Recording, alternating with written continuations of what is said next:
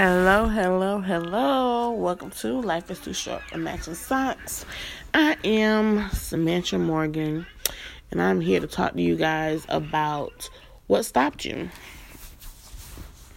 What stopped you from giving your 100% all? Like, what kept you from doing the best that you can do with whatever it is that you were supposed to be doing? I don't know about you guys, but a lot of times we make excuses for why this couldn't be done, why we couldn't accomplish this, why we didn't get out of bed, why we didn't do that. But then when you look at it on a, a different if you check it out in a different mindset and a different way of thinking, you will see that there was nothing stopping you but you, the person that's in the mirror. You are the only one that can stop you from accomplishing anything. It doesn't matter if you have kids, it doesn't matter if you're married, it doesn't matter if you're sick. It's still up to you to make a decision that you're going to accomplish the things that you said that you were going to accomplish. It's still up to you to change your mindset every single day. Excuse me. It's still up to you to push and thrive and be clear on what it is that you're supposed to be doing. I know a lot of times life happens. I know a lot of times things start coming at you in 50 million different ways. Trust me, I know. But today I got mad at myself because I got slapped in my face with what I didn't do.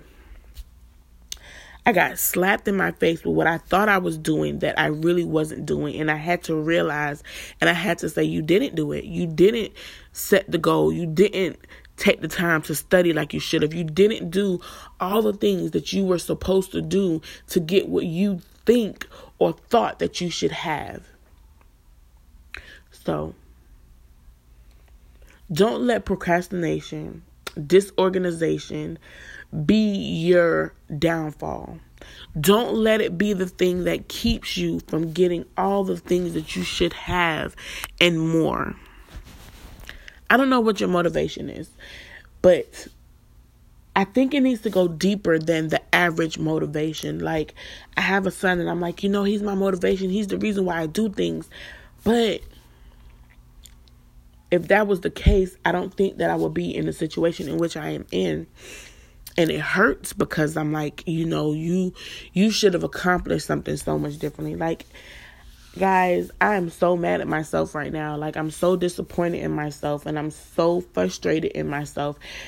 But at the same time, I'm like, hey, you know what? That's what you chose. Now what are we going to do? How are we going to pick ourselves up from this? This is not the stopping ground, but it's a stepping stone to show you what you were doing wrong, what you do wrong and how can we correct it now?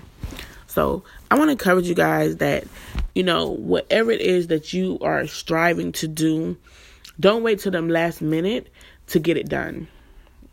Set goals, get organized, get structure. It's easier said than done, but it's possible. Excuse my yawning. I'm extremely tired, but I just want to encourage you guys that you can do anything that you put your mind to, but make sure that whatever you're putting your mind to is for you and you alone. Have a blessed and wonderful day. Goodbye.